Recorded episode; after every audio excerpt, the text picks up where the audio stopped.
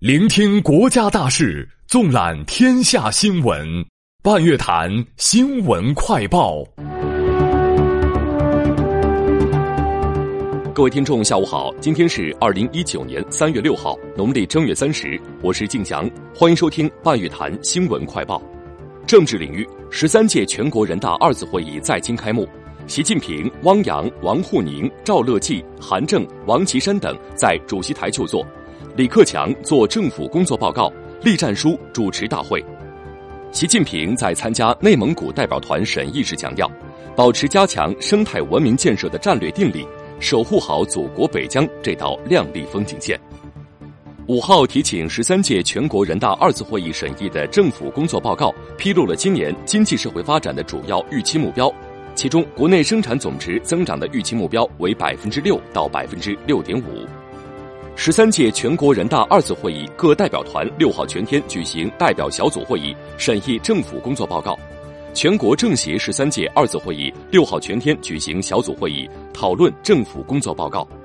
针对韩国、美国决定终止春季联合军演，外交部发言人陆康五号表示，中方赞赏并支持一切有利于缓和半岛形势的举措。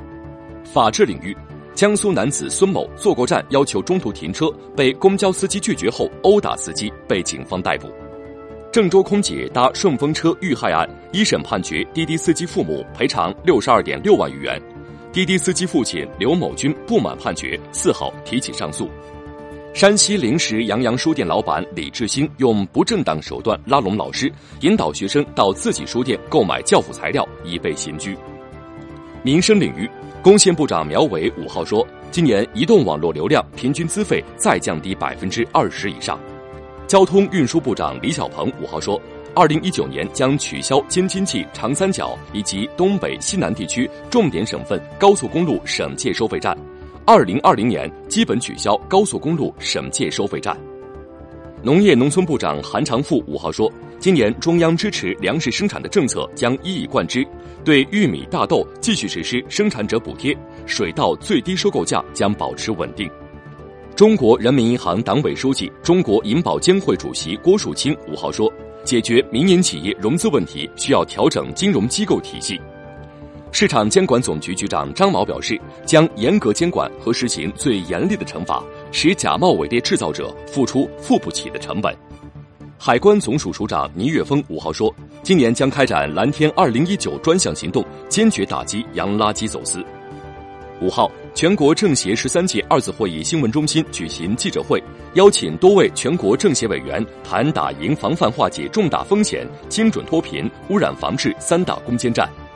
广西柳州市委书记郑俊康怒斥当地出租车乱象，已有五名司机被列入黑名单。四家运营公司负责人表示，再不整改到位，将会引咎辞职。天津市知识产权局近日印发相关配套细则，企业获发明专利，每年最高可获三十万元补贴。内蒙古取消技师和高级技师评审的论文、奖励证书等要求。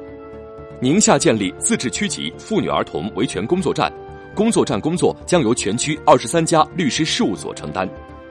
河南关庄遗址新发现两周时期铸铜作坊区，其铸铜作坊区出土器物少见且丰富，较为完整的展示了中国两周之际至春秋早中期的青铜器铸造工艺。昆虫专家在云南发现体长超过六厘米的超级大黄蜂，这一尺寸刷新了世界上已知的五千多种胡蜂的最大体型记录。十年前，胡博文的爸爸为掩护战友在雪域高原牺牲。那时胡博文才十六个月大，为了孩子的成长，胡妈妈一直隐瞒着孩子，只说爸爸去执行任务，还找到老师约定，请他们帮忙隐瞒。去年，妈妈告诉了孩子真相，带着儿子重走了一遍丈夫走过的地方。一女子在丹东驶往大连的列车上晕倒，工作人员广播寻医，列车上六名医生不约而同赶来救治，这名女子已无大碍。河南平顶山一村民家中煤气罐失控喷火。十八岁消防员刁海鱼徒手把煤气罐抱到空旷地带，成功排险。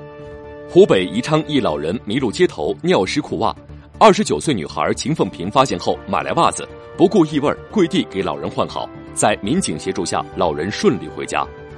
江苏苏州退伍军人陆继军办雷锋修车摊已二十七年，每天都义务为部队官兵、残疾人和困难市民修车。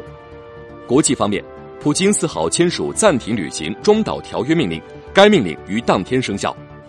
欧洲联盟驻美国使团遭美国政府偷偷降级数月后，四号恢复外交级别。巴勒斯坦解放组织执行委员会四号发表声明。谴责美国将负责巴勒斯坦事务的美驻耶路撒冷总领馆并入美驻以色列大使馆。沙特阿拉伯外交事务国务大臣朱拜尔与俄罗斯外长拉夫罗夫举行会谈，双方均认为应谋求政治解决叙利亚问题。